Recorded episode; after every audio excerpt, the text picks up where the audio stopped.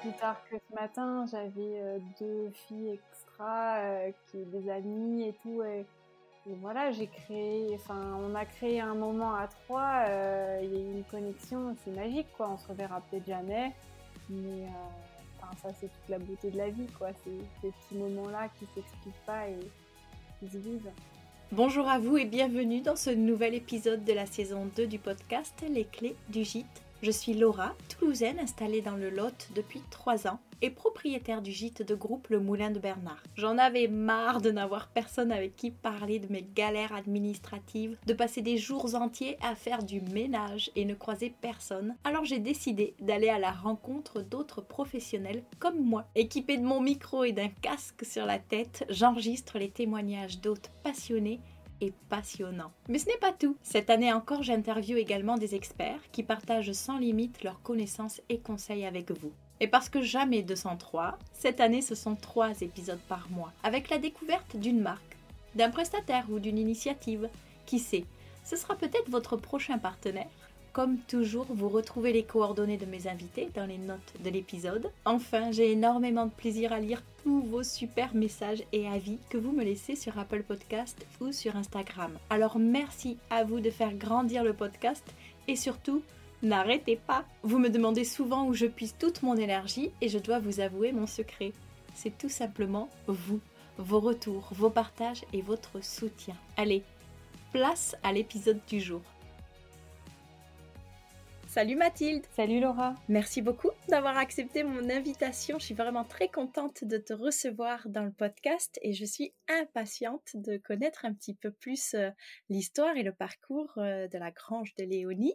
Pour commencer, est-ce que tu peux bien te présenter s'il te plaît? Oui, ben merci déjà à toi de, me recevoir sur le podcast que j'aime beaucoup écouter déjà. Donc, euh, je suis ravie d'être euh, là avec toi aujourd'hui.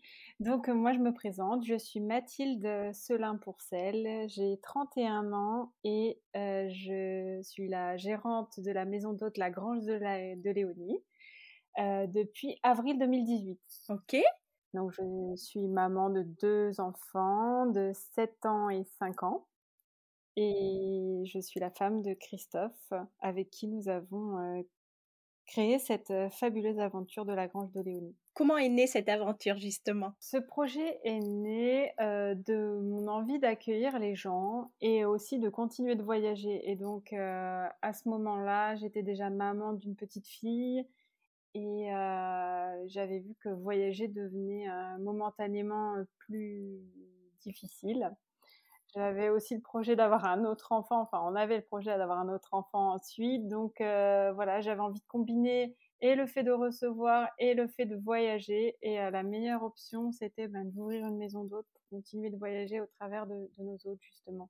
Génial. Vous étiez déjà installé dans le Berry ou, vous avez euh, emménagé là-bas justement pour le projet? Non, on est tous les deux natifs du Berry. Donc c'est naturellement que le projet s'est passé ici et c'est encore plus naturel, je dirais, parce que donc on avait déjà notre maison à Mairie-sur-Cher et Christophe avait installé cette grange il y a quelques années avant, qui était la grange de sa grand-mère, Léonie. C'est une grange qui était à 30 km de chez nous, qu'il a démontée entièrement et remonter ici sur le terrain en fait. Donc euh, nous, on a une assez grande différence d'âge, donc euh, je le précise pour que ce soit assez compréhensible pour tout le monde.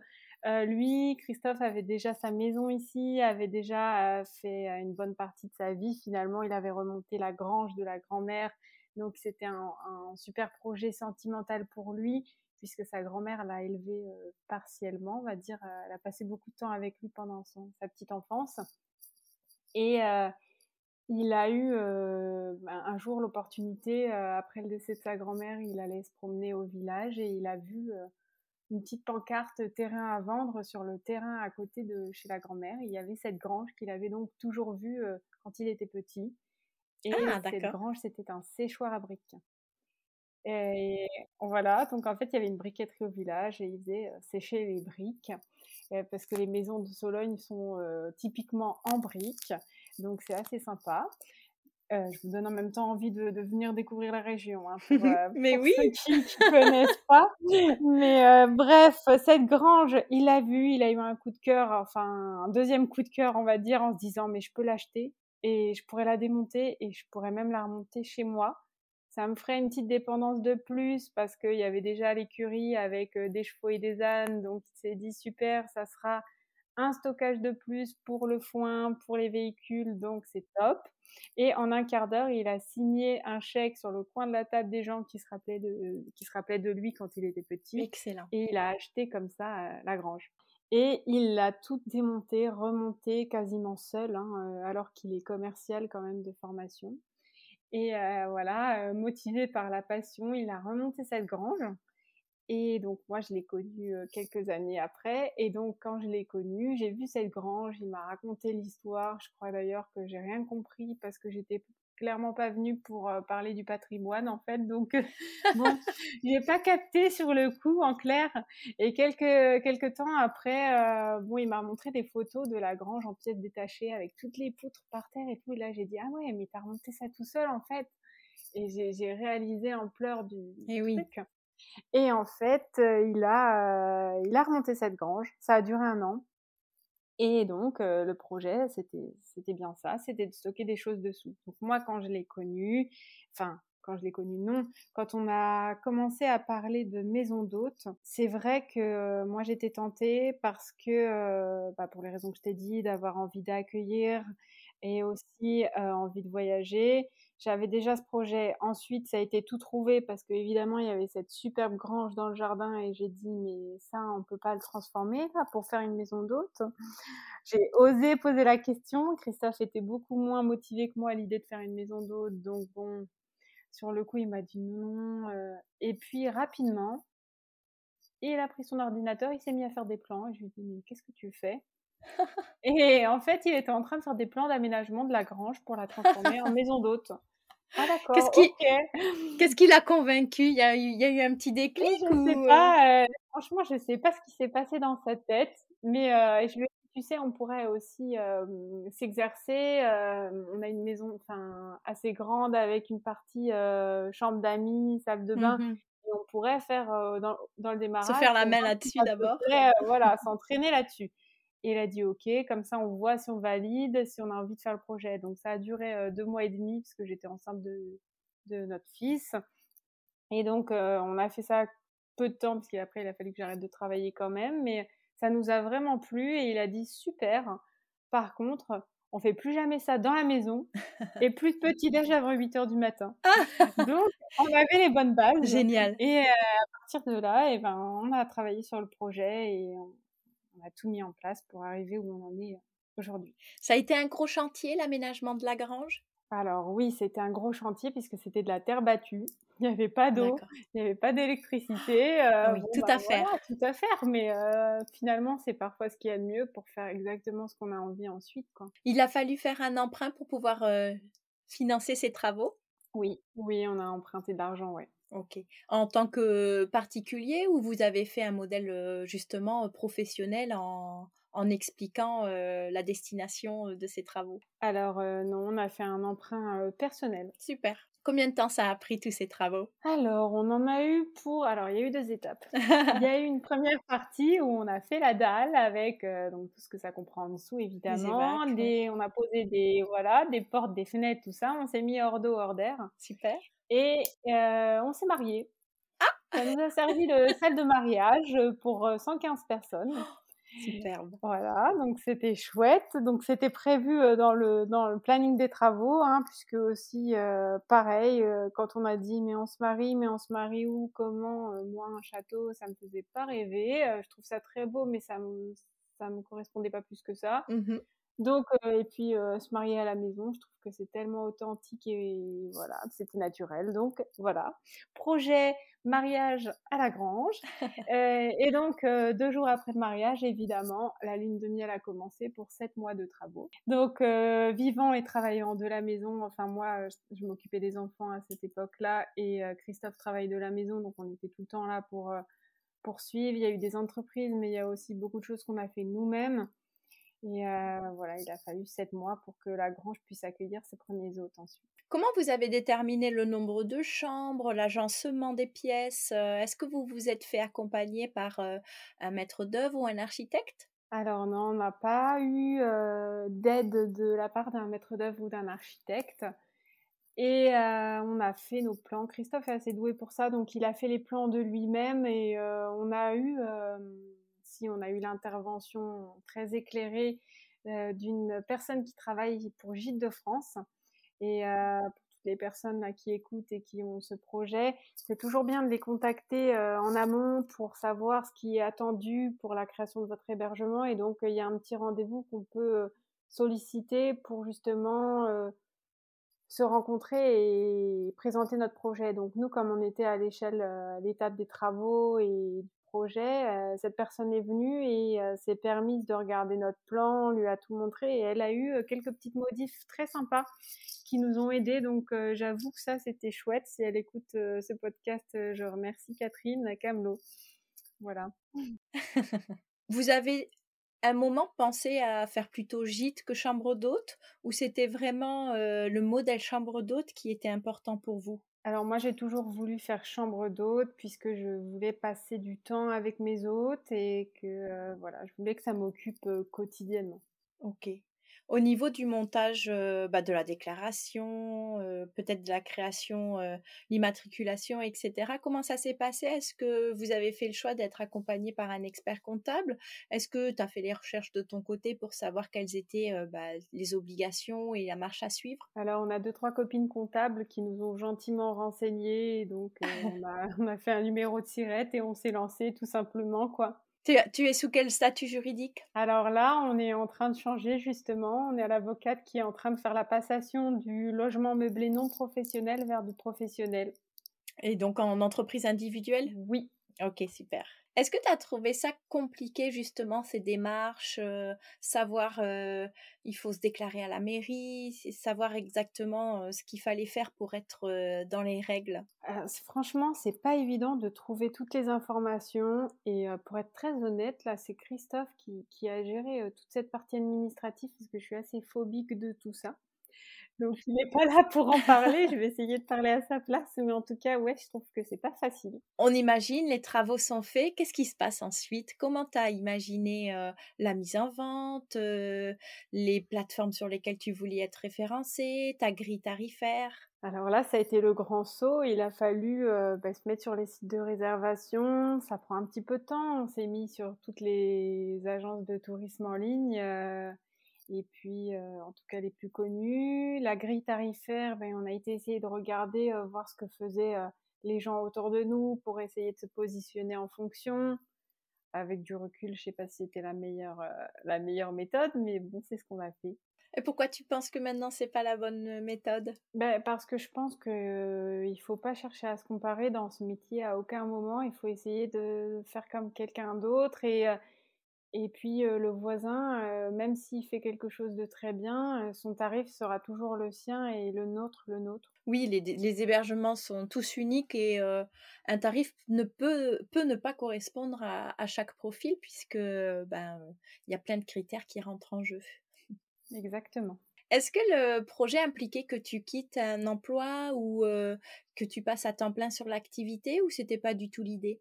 Alors moi, comme je te disais, j'ai élevé mes enfants, donc j'étais au chômage en fait. Donc moi, ça a été assez facile de basculer, mmh puisque de toute façon, il fallait que, que je retravaille. D'accord. Et Christophe, lui, a gardé son, son activité? Oui, tout à fait. Christophe, il est en, soutien sur l'activité quand il ne travaille pas. Il peut m'aider, tout ça. Il épaule, il est dans toutes les décisions, évidemment, les travaux, l'entretien et toutes les petites rénovations qu'implique euh, une maison d'hôte. Mais euh, lui, il a son travail à temps plein.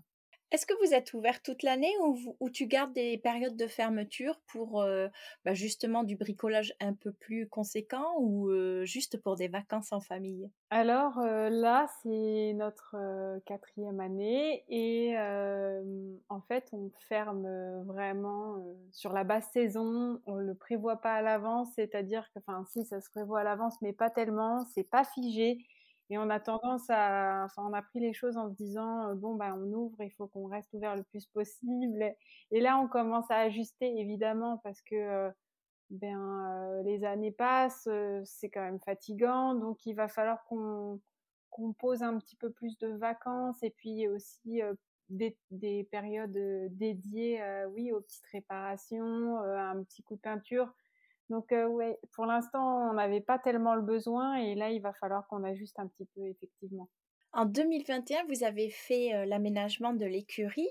Comment s'est inscrit ce, on va dire, ce développement de l'activité? Est-ce que vous aviez dès le départ pensé que ça pouvait être aménageable et que vous pouviez agrandir votre hébergement ou c'est un peu venu plus spontanément une fois que vous aviez bien installé l'activité sur la grange? Alors, il est vrai que dès qu'on a ouvert la grange, on avait pensé tout de suite à l'écurie. Ah. C'est juste à côté. Donc, en fait, c'était logique. On s'est dit, bon, c'est bien, on a fini les travaux, qu'est-ce qu'on fait?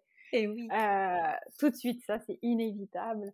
Donc il se trouve que l'écurie était encore occupée par un de nos chevaux à ce moment-là et les ânes qui étaient aussi là. Ouais. Donc euh, bon, c'était pas pour tout de suite. En plus financièrement, comme il y avait un crédit, euh, qu'il y a d'ailleurs toujours un crédit, euh, c'était logique qu'on n'y pense pas non plus pour tout de suite, mais c'était dans les tuyaux.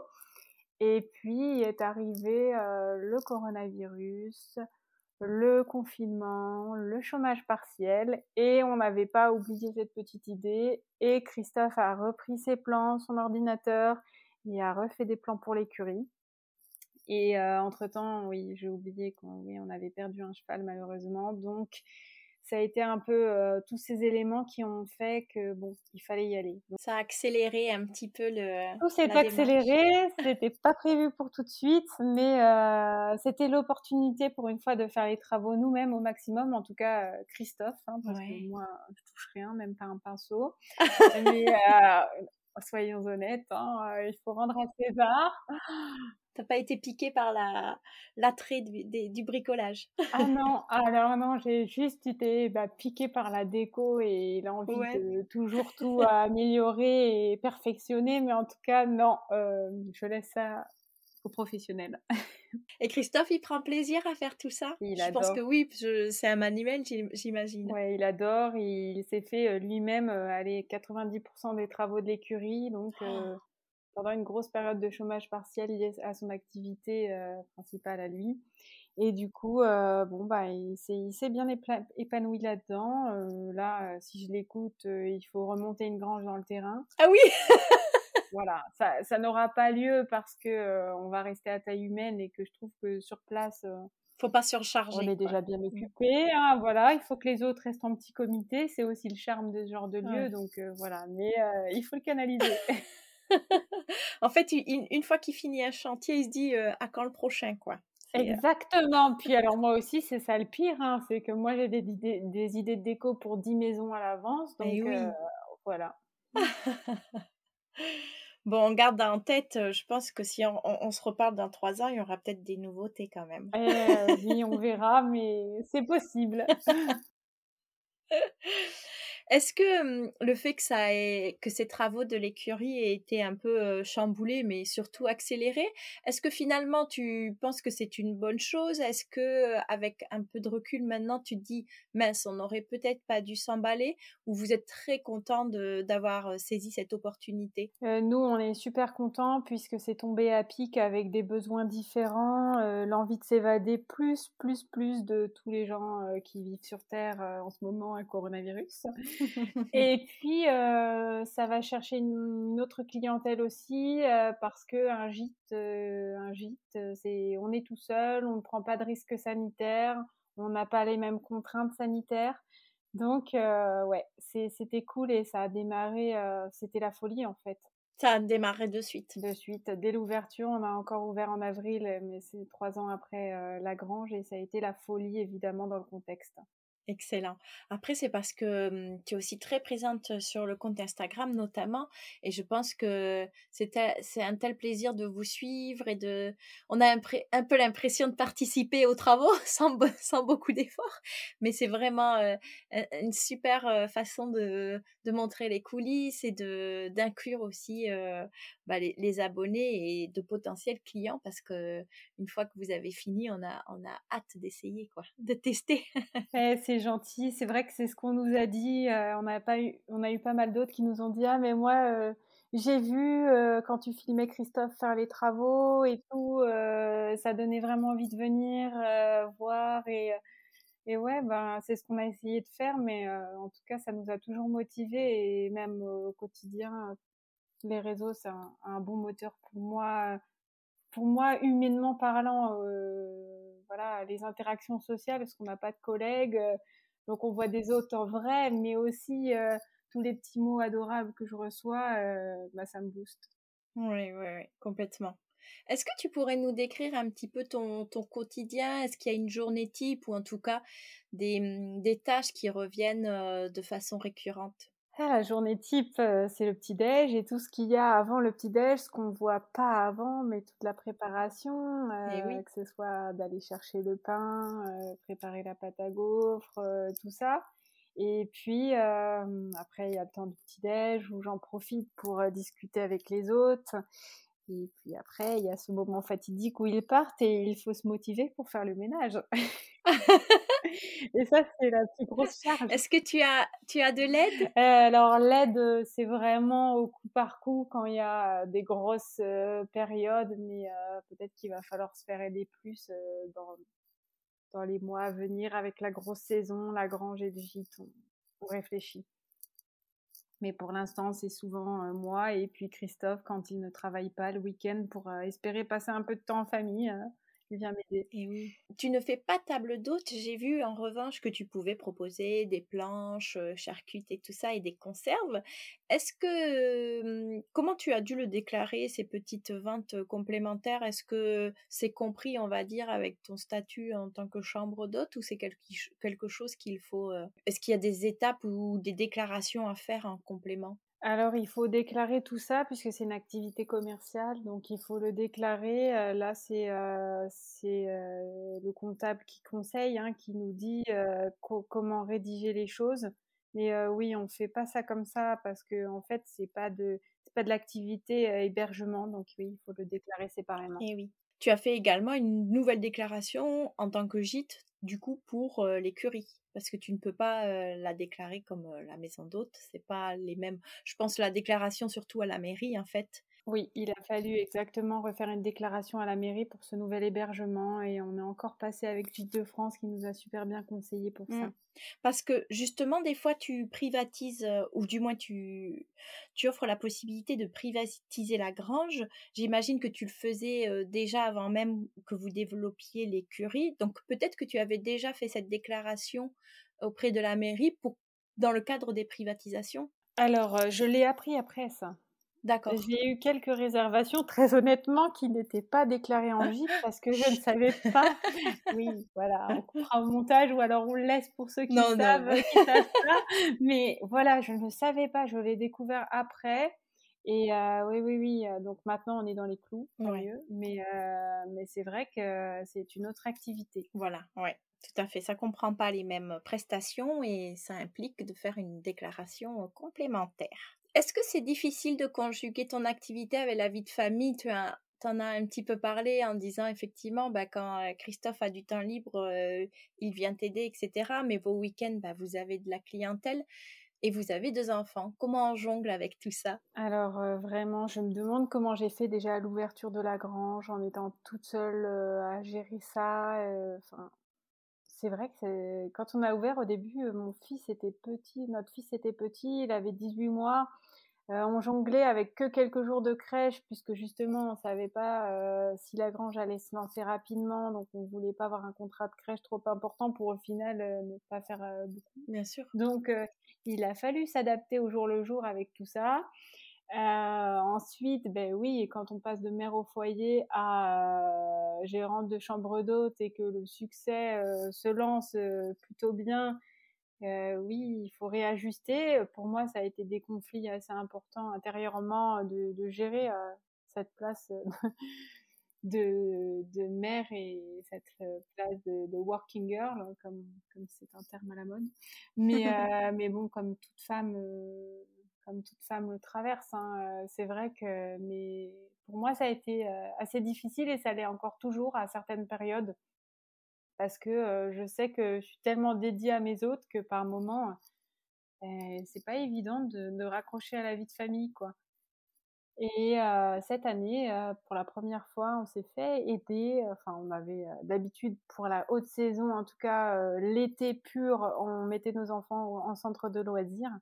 Et c'est là que c'était très difficile parce que quand moi j'allais les récupérer, ma journée avec les autres commençait, ou plutôt recommençait avec des nouvelles arrivées. Et donc c'est là où on est pris beaucoup plus, à 100% en tous les cas. Et, et là j'ai dit, bon, cet été on ne peut pas refaire ça encore c'est compliqué, les enfants comprennent pas pourquoi on n'a pas passé la journée avec eux et que encore on les fait attendre le soir pour qu'on soit disponible, enfin en tout cas pour que je sois disponible. Et là, il fallait une autre solution. Donc cette année, on a pris une fille au père. Mmh et elle est arrivée, euh, je crois que c'est de mai à septembre, de juin à septembre, pardon, pour qu'elle commence à s'acclimater avec les enfants avant l'arrêt de l'école et tout. Et ça, ça a été une belle bouffée d'oxygène pour moi. En tout cas, ça va décharger énormément et je me suis sentie beaucoup moins coupable de laisser les enfants avec elle. Et en plus, bah, comme ils étaient sur place, quand j'avais plus de temps en journée, quelle que soit l'heure, quand j'arrivais à me dégager, je pouvais passer un moment avec eux et ça, c'était magique. Donc, je m'étais organisée sur le milieu de journée où je fais mon break du, déjeuner et je suis avec eux et je passe, voilà, j'essaye de passer quand c'est possible deux heures tranquille avec eux, quoi. Et ça, ça a beaucoup changé le quotidien et cette année, on va refaire pareil. Je pense que la fille, enfin, on va trouver une nouvelle fille au père et on la fera venir idéalement même au mois de mai. Mmh pour que notre saison s'allège, puisque même dès le mois de, des mois d'avril, ça commence à être plus intense. Est-ce que mmh, est-ce que tu passes par une compagnie pour euh, bah, faire une annonce, faire le recrutement euh? Alors nous, on est passé avec World. C'était ce qui y avait de plus simple au niveau administratif. D'accord. Et est-ce que financièrement, tu, tu trouves que c'est aussi un bon, un bon deal ou, ou ça peut être un peu excessif euh? Quel est ton retour sur bah, l'aspect économique de cette option? C'est une bonne question. C'est ce qu'on s'est posé évidemment avant, avant de commencer l'aventure et je me suis renseignée et je me suis rendu compte que ça n'allait pas coûter beaucoup plus cher que de mettre mes deux enfants au centre de loisirs cinq jours par semaine. Mmh.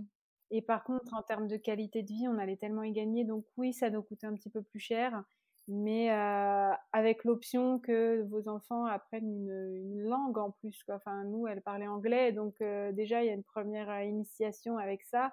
Et donc, ça vaut largement le coup, je trouve. Et elle aura appris à nager aussi. Exactement, mais tu suis super bien, bravo. Mais oui, j'adore.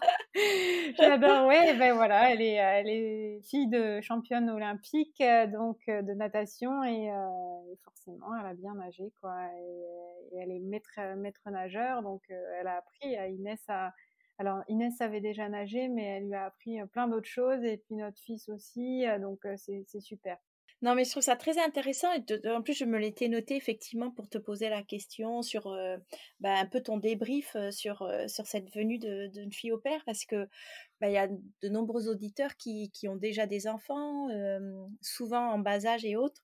Et c'est vrai que c'est très compliqué de, de trouver bah, un équilibre entre l'activité et puis sa vie perso, ne pas culpabiliser de ne pas être disponible pour ses enfants et en même temps essayer de trouver bah, ces moments dans lesquels on peut, on peut passer un temps avec eux. Donc je trouvais en tout cas que que c'était intéressant et d'avoir ton retour sur, euh, sur ce fonctionnement-là. Ouais, je, voudrais rajouter deux petites choses. C'est vrai que on on sous-estime souvent en fait l'implication que, que va demander d'avoir une maison d'hôte ou un gîte même. Hein. Et en fait, eh bien, souvent les gens, je les entends me dire mais c'est mon rêve, je serai disponible pour mes enfants et tout, mais figurez-vous, quand vos enfants rentrent à l'école et le matin, quand vous devez les emmener à l'école, c'est pile les pics où vous devez être vraiment à 100% avec vos hôtes. Donc, euh, petit-déj et accueil du soir et planche charcuterie et apéro et que sais-je encore. Euh, tout ça, c'est des moments charnières euh, avec vos hôtes et c'est des moments charnières avec vos enfants. Donc voilà, la, la, facilité fille au père, c'était chouette. Et petite anecdote, c'est que mes enfants, avant, je pouvais pas les emmener à la piscine l'été puisque ben, j'étais toujours en, soit en service auprès des autres, soit en disant mais non je peux pas me mettre en maillot de bain parce qu'il reste deux autres à accueillir et que une fois qu'on est dans la piscine on peut plus sortir. Donc la fille au père pour ça c'est le top. S'il y a des gens qui m'écoutent et qui ont une piscine et des enfants et une maison d'hôtes franchement ça change la vie non, mais c'est, excellent. C'est une super, euh, je sais pas comment on dit, alternative, non, c'est pas le bon mot, mais euh, option. Ouais, ça alors, il y a un très grand terrain. Vous avez la piscine, mais vous avez aussi deux jacuzzis. Donc, un qui est pour la clientèle de la chambre d'hôte et puis un qui est attenant à l'écurie. Est-ce que ça, ça demande beaucoup de temps de travail aussi? Est-ce que vous changez l'eau systématiquement entre, entre les locations? Est-ce que c'est une charge de travail conséquente? Oui, alors ça aussi, c'est du travail. C'est Christophe qui s'en charge. Il va falloir qu'il me forme à tout ça parce que je ne sais pas du tout gérer les jacuzzis. donc, en fait, oui, il faut changer l'eau de temps en temps, mais pas à chaque fois, heureusement que ce serait assez énergivore. Enfin, réchauffer l'eau à chaque fois, tous les litres d'eau, c'est voilà, c'est pas rien. Mais tous les jours, en tout cas, il y a une désinfection après euh, ben, chaque, en tout cas après chaque passage d'hôte, quoi. Mmh Donc euh, voilà, minimum. Euh, dès qu'on a une réservation, de toute façon, on sait que le lendemain, on va checker le jacuzzi, quoi, et qu'il va falloir mettre des produits. Et oui, ça prend du temps. Bon, après, il n'a pas l'air de s'en plaindre. Et puis, bon, ça vaut largement le coup aussi, puisque on va pas se mentir, les jacuzzis, c'est quand même un, vrai plus pour, euh, pour les autres. Oui, toi, tu conseilles vraiment de, si on a les, les moyens, euh, autant euh, logistiques que financières que de, d'espace, tu trouves que c'est un, un, équipement un peu must-have pour une chambre d'hôte ou un gîte? Ben, Après, en fait, je sais pas. Pour nous, pour nous en tout cas, c'est chouette.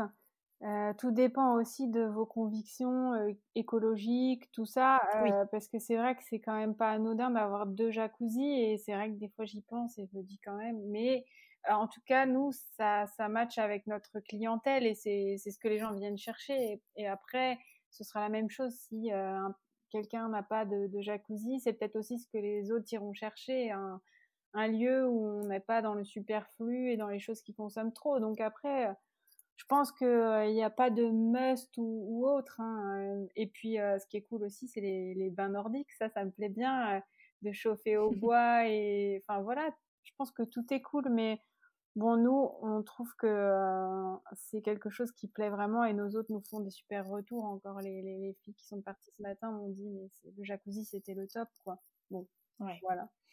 Et contrairement à la piscine, bah, c'est toute l'année. Et ça, c'est aussi un sacré avantage. Exactement, c'est ça le plus. Au niveau des équipements, alors euh, moi je pense que tu as une super astuce aussi par rapport à l'entretien du jardin et du on peut, je pense qu'on peut dire parc, hein, parce que vu le, tout ce que vous avez, c'est les tondeuses euh, automatiques, je sais pas comment on dit, électriques euh, automatiques? Ouais, c'est les robots tondeuses, exactement. voilà, robots tondeuses. Donc je crois que tu en as deux, en plus ils ont des petits prénoms. oui, alors c'est Jean-Mi, et puis le, deuxième, c'est pas officiel en fait. on ah! réfléchit. Ouais, ouais, c'est ça. Bah, et on va inviter les auditeurs et auditrices à te faire des petites suggestions éventuellement. C'est ça, c'est ça, avec plaisir. Mais c'est souvent qu'en plus je dis aux autres, mais le deuxième, je sais pas comment l'appeler, alors on rigole parce qu'ils me sortent des propositions, c'est toujours sympa. et alors ça, effectivement, c'est un, vrai plus aussi. Tu sens que c'est un confort au quotidien? Ah, mais carrément, en fait, c'est Christophe qui tombe, donc on a un super robot tondeuse, pas robot tondeuse, pardon, on a un super tracteur tondeuse. Il y a trois hectares au total. Bon, il y a un hectare de près, il y a des, des parties qui se tondent pas non plus. Mais je crois que chaque tonte, il passait au moins trois heures à chaque fois, avec un, un appareil qui est quand même large, qui faisait une, une tonte de 1m30 à chaque fois, à chaque passage. Donc, bon, c'était prenant. Et puis, ben, ça pousse vite, évidemment. En haute saison, c'est quand même compliqué puisqu'on a déjà beaucoup de boulot. Et il y avait cette contrainte aussi de euh, je, ne tombe pas quand les autres sont à la piscine. Quand on a des gens en séjour plusieurs jours et que dès 10 heures du mat, ils sont calés sur le transat jusqu'à 18 heures, impossible de tondre. Alors euh, voilà, il fallait jongler quoi. Puis quand il pleut, c'est pareil, on n'a pas envie de tondre. Enfin bon, il y avait beaucoup de contraintes. Et moi, j'avais vu ça et je disais à Christophe, mais franchement, prends rendez-vous avec quelqu'un qui vient nous faire la démonstration parce que là, franchement, c'est un investissement qui, je pense, peut vraiment nous soulager, quoi, te soulager. Il était hyper réfractaire au départ. Mais quand même, quand il a dû aller faire entretenir la lame de tondeuse, il a dû en parler au commercial de la boutique qui lui a dit mais si c'est super, euh, vous allez voir. Et en effet, on a, on a nos deux robots, il y en a un qui fait la partie de chez nous et l'autre la partie de la grange. Mais quel bonheur, c'est toujours net. Il n'y a même pas un jour où on se dit au secours. Des fois, entre deux, en pleine saison, il y avait des jours où on se disait mais c'est haut, au secours, c'est pas terrible pour les autres. Et là, il n'y a plus de soucis, quoi. Bon, après, euh, si vous n'avez pas de maison d'hôte, n'achetez pas ça, puisque si vous n'êtes pas sur place, quand le robot euh, Jean-Mi s'est coincé entre deux chaînes et euh, trois glands et je sais pas quoi, il faut aller le remettre en route. Hein. Mais en tout cas, pour nous, c'est top. Un vrai confort. Est-ce que pour ton ménage, justement, tu as des, équipements aussi que tu recommanderais qui, qui t'ont facilité un petit peu bah, les tâches ménagères? Pour le ménage, nous, on a le bon vieux Dyson hein, pour éviter de se brancher partout sans fil. Mais je je sais pas si c'est une bonne chose à recommander, puisqu'au bout d'un moment, il n'y a plus de batterie. Donc, il faut aller mettre en charge et puis aller laver une autre salle de bain. Enfin, voilà. Donc, euh, j'ai pas encore investi trop dans des produits ménagers. J'ai parlé avec d'autres propriétaires qui me parlent de super choses à la vapeur. Donc, je pense que ça, c'est ce qui me tente pour la suite, pour éviter d'utiliser euh, trop de produits ménagers pour essayer de faire ça un petit peu plus naturel. Mais euh, j'écouterai le podcast pour euh, prendre des idées. Oui, non, mais c'est justement un peu ce à quoi je pensais, puisqu'on en voit un peu de plus en plus. Je pense notamment à, ma voisine Nathalie du perchoir du Quercy qui, qui a un, un, Vapodil, je crois, quelque chose, je pense que c'est la marque, effectivement, qui est, qui est assez multitâche à la fois sur du plan de travail que de, la vitrerie ou des carreaux de la salle de bain, des tartrés. Elle peut aussi faire, je crois, je crois l'avoir vu nettoyer les matelas aussi, les tapis. Donc effectivement, je, moi aussi, je suis très curieuse de savoir si, parce que je pense que ça reste un investissement, mais s'il est vraiment intéressant et si c'est complet par rapport à tout ce qu'on peut faire avec un seul instrument. J'ai eu les mêmes retours de la part de Christelle de l'étiquette 74. oui. Et c'est super. Enfin, quand elle est venue, ils ont séjourné ici. Puis elle me parlait de ça. On s'est changé nos petites astuces. Et vraiment, elle m'a donné vraiment envie de, l'acheter. Donc bon, je pense qu'il va falloir y passer. Ok. Bon, bah tu nous feras un petit débrief alors. On compte sur toi. Une démo et puis... Avec plaisir, une démo en story, évidemment, en bonne et due forme. Voilà.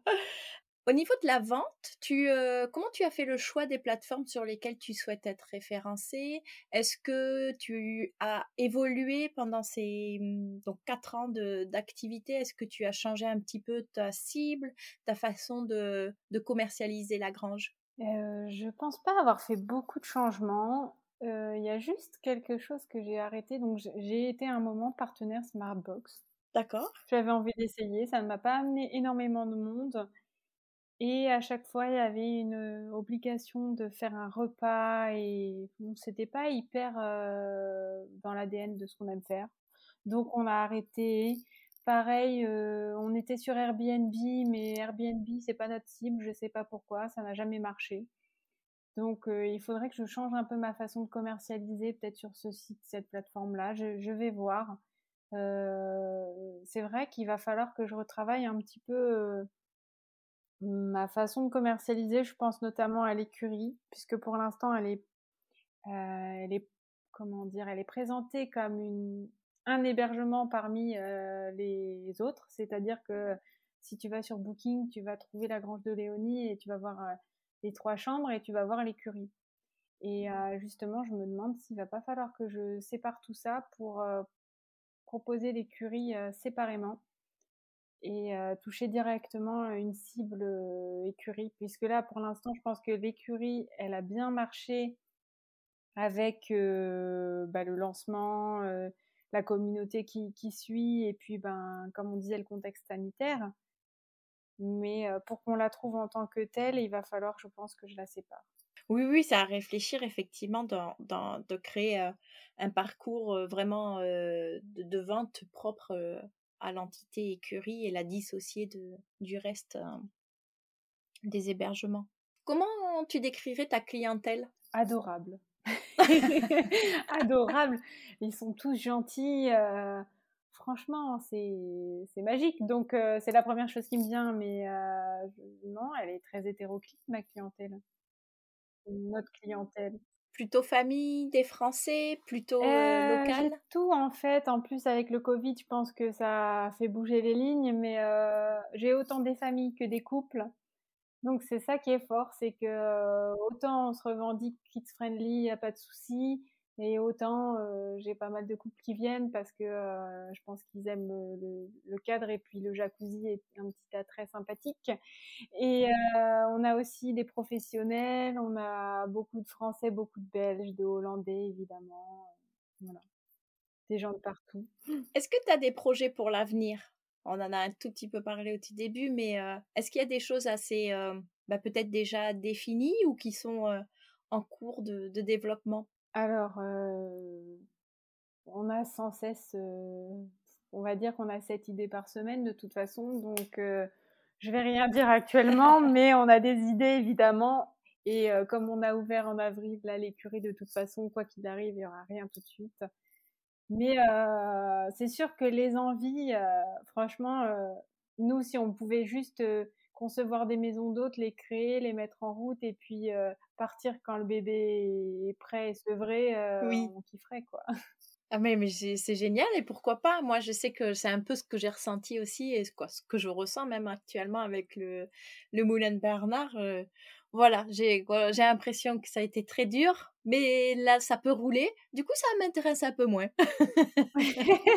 c'est fou, hein C'est cette euh, cette envie de chercher l'insécurité tout le temps. Euh, le, le, challenge, euh, le challenge, la passion, ouais. Complètement. Tout à fait.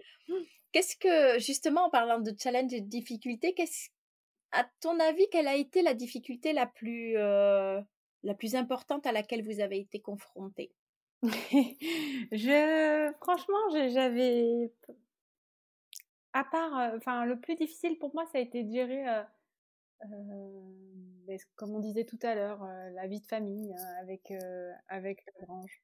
Mais sinon, on n'a pas été confronté à de grosses difficultés. Hein. Ça roule quand même. génial. Et ton meilleur souvenir jusqu'à aujourd'hui? Ben, Moi, le ressenti, il revient souvent à chaque fois que je vois des gens alors euh, qui, qui, font connaissance à la grange. Là, si je dois donner un exemple, c'est par exemple euh, trois tables d'hôtes euh, qui, enfin, ils sont installés à mes petites tables là dans, dans la pièce commune et puis au final, au départ, personne se parle. Donc moi, j'arrive, je commence à leur, bah, leur les servir, à faire ce qu'il faut et puis bah, je brise la glace et puis petit à petit, tout le monde commence à se parler et puis euh, je rentre chez moi, je vais dîner avec ma famille et puis quand je repasse plus tard pour mettre la table du petit déj, ils sont tous en train de boire un coup ensemble quoi. Donc euh, et puis au final, j'arrive plus à partir, j'ai couché mes enfants et puis ben je prends le thé avec eux et bon, c'est plus compliqué en ce moment avec le Covid, on s'est masqué mais mais ouais, carrément, ça c'est la joie de ce métier ça crée des, des, connexions, des belles rencontres. Pas plus tard que ce matin, j'avais deux filles extra qui des amies et tout. Et, voilà, j'ai créé, enfin, on a créé un moment à trois. Il y a eu une connexion, c'est magique, quoi. On se reverra peut-être jamais, mais enfin, ça, c'est toute la beauté de la vie, quoi. C'est ces petits moments-là qui s'expliquent pas et qui se vivent. Magnifique. Pour les porteurs de projets qui nous écoutent, est-ce que tu pourrais nous donner trois conseils? Alors là, cette question.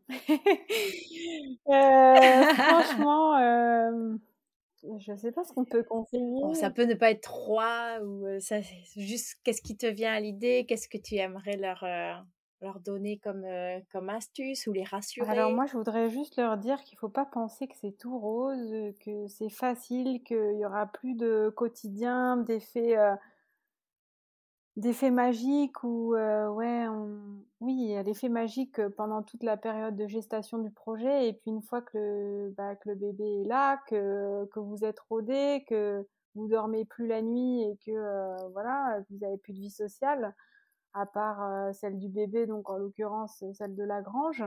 il y a un moment où vous pouvez avoir un petit creux de vous dire j'ai plus d'amis, je vois plus rien, j'ai plus de loisirs perso.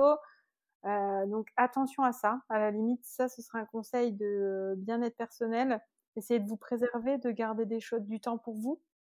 Parce qu'on n'est pas restaurateur, mais il y a une amplitude horaire assez forte et puis bah, une pression du bien faire, de bien recevoir tout le temps. le droit à l'erreur maintenant dans le commerce, il est, minime. Donc bon, nous on a de la chance, on, reçoit que des gens cool, donc ils sont assez tolérants et il y a toujours moyen de que ça se passe bien et qui sont très tolérants. Mais ouais, ménagez-vous, quoi, essayez de garder du temps pour vous si c'est possible. Ça, ce serait mon conseil principal, puisque je suis sûre que si vous avez envie de faire tout ça, euh, vous savez déjà tout ce qu'il faut faire et bien faire, mais ne vous oubliez pas en chemin. Super, je partage complètement ton point de vue et j'essaye, je pense, à travers les podcasts ou en tout cas le compte Instagram de, de le répéter quand même. Malheureusement, c'est un métier qui est pas mal fantasmé on imagine, mais à cause bah, d'Instagram, à cause des magnifiques magazines de déco, etc., on se dit waouh, c'est faire des belles tablées et faire une jolie chambre. Oui, oui. il y a beaucoup d'heures de travail justement pour en arriver à ce résultat. Donc, il faut pas choisir cette activité en pensant qu'on aura plus de temps. Ça, c'est, je pense, je pense que tu partages mon point de vue. Exactement, exactement. Et en plus, pendant les périodes où vous avez plus de temps, vous ruminez parce que vous ne savez plus ce que c'est que d'avoir oui, du on culpabilise. Du coup, vous culpabilisez de ne rien faire. Vous êtes en train de chercher mille idées à la journée pour dire ah, il faut que je sois efficace parce que là ça va plus parce qu'en fait quand ça s'arrête vous vous écroulez limite parce que vous êtes fatigué. Donc il faut le dire. Mais euh, bon, je pompe pas l'ambiance tous les jours sur Insta avec ça évidemment. Mais là, comme je, je sais qu'on a des auditeurs et des auditrices mmh. avertis, je vous dis. T'as plaisir à gérer ton compte Instagram? J'adore. Ouais. Franchement, moi, c'est un petit challenge en fait, parce que j'ai l'impression qu'il y a une possibilité de progresser avec le compte. Mmh une, progress une, une, possibilité de, de m'épanouir aussi dans les, dans les échanges et tout. Et euh, je sais pas, c'est motivant. Je me dis que bah voilà, mon bébé là, la grange elle est créée, l'écurie aussi. Je vais pas pouvoir faire sortir 10 maisons supplémentaires. Donc ça c'est un petit challenge de tous les jours être là, de partager des choses et et ouais c'est cool. Super. Puis on adore regarder les gaufres. et ta recette qui est vachement partagée, c'est fou, c'est devenu c'est devenu emblématique, la recette des Je suis ravie. D'ailleurs, j'en profite pour faire un petit coucou à Magali et Stéphane du, du compte Les Sequoia et qui ont la maison d'hôtes Les Sequoia parce que c'est Magali, quand ils sont venus, pareil, on échangeait sur tous nos petits tips et c'est elle qui m'a recommandé ce gaufrier magnifique donc euh, voilà, elle aussi, elle partage ça. Vous pouvez aller voir. Hein, elle a des jolis gaufres et tout. Et, euh, voilà, donc je la remercie pour ce tip. C'est aujourd'hui, euh, c'est vrai que ben, les gaufres sont devenues incontournables du petit déjeuner. On en rêve. Et je suis très contente que tu les cites puisque ce seront les prochains invités. Donc j'ai hâte de, de les interviewer aussi. Si les auditeurs ont des questions, veulent euh, avoir euh, bah, un petit sujet euh, avec toi ou veulent avoir ton avis, etc., comment ils peuvent te contacter? Alors, ben, directement, soit par email à lagrange de Léonie at gmail.com ou sur les réseaux, directement sur Insta. Je suis toujours ravie d'échanger on arrive à la fin de notre euh, échange et euh, tu le sais, euh, j'ai deux questions signature. La première, dans quel établissement, gîte ou chambre d'hôte, tu aimerais passer le week-end en amoureux avec Christophe ou en famille? Allez, on emmène les enfants. ah mince, je rigole. je plaisante. ben, il y a deux établissements déjà auxquels je pense spontanément. Mmh donc, je vais donner les deux. on a très envie donc de retourner au domaine de l'hostellerie de Lise et Gilles. Euh, voilà, on a passé un super moment. On est allé justement en famille, donc euh, top en famille. Hein. On avait un, hébergement pour quatre, euh, ça s'y prête super bien, donc vraiment top. Et puis sinon, ben, on a vraiment envie d'aller au Sequoia, évidemment. Et donc voir Magali et Stéphane qui sont déjà venus chez nous et voilà, c'est à notre tour d'y aller quoi. Excellent. Et puis oui, il faut, euh, faut que tu goûtes ces gaufres à elle. Ah bah, exactement, ouais. Tout à Il faut tester le terrain de pétanque, euh, la nouvelle terrasse là qui est en train de, de terminer. je, crois que j'attends la piscine à l'intérieur. Ah oui, dans la cuve. Ouais, ouais, ouais. bon, tu, tu, me donnes tes dates et je m'incruste. Hein. ok, super. On y va tous ensemble. On privatise, apparemment c'est possible. Oui, voilà. Mais écoute, super. Et la toute dernière question pour finir en musique, quel titre illustre le mieux bah, ton parcours ou l'état d'esprit euh, de la grange de Léonie? Alors, euh, moi, je, c'est Imagine de John Lennon qui me vient en tête. Euh, je sais pas si ça illustre mon parcours, mais ça illustre mon envie d'amour et de beau sur la terre. Donc, voilà. Génial. C'est peut-être un peu niais, mais c'est comme ça. non, non, c'est pas niais du tout et on en a besoin. des fleurs dans les cheveux et voilà, peace and love. Exactement. Et ça fait beaucoup de bien, tu as raison, en cette période. Ben, écoute Mathilde, c'était vraiment un plaisir d'échanger. Merci beaucoup pour ton temps, pour euh, tous tes bons conseils et pour euh, avoir répondu à, toutes mes, mes, questions pardon, en, toute transparence. Euh, on va suivre de près ben, les nouveaux projets. je suis sûre qu'il y en a, mais tu n'as pas voulu trop nous dire, mais je, je sens, je flaire il y a quelque chose. et dans tous les cas, c'est toujours un plaisir de, de, suivre vos aventures sur Instagram, etc. Donc, euh, on sera au rendez-vous, ça c'est sûr. Ben, merci Laura pour l'invitation. Je te remercie surtout pour euh, ta chaleur au téléphone, enfin ta, ton sourire dans la voix. Et puis, euh, moi aussi, j'ai beaucoup plaisir à te suivre sur Insta. J'aime bien les petits reels. Donc voilà, il faut aussi aller suivre le compte Instagram de Laura. C'est gentil, merci.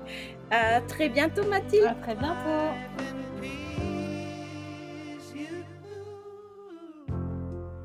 Psst, faut pas partir comme ça. Avant de se retrouver pour un prochain épisode, je vous invite à laisser un avis et 5 étoiles sur Apple Podcast ou à m'identifier sur Instagram. Promis, maintenant j'arrête de parler.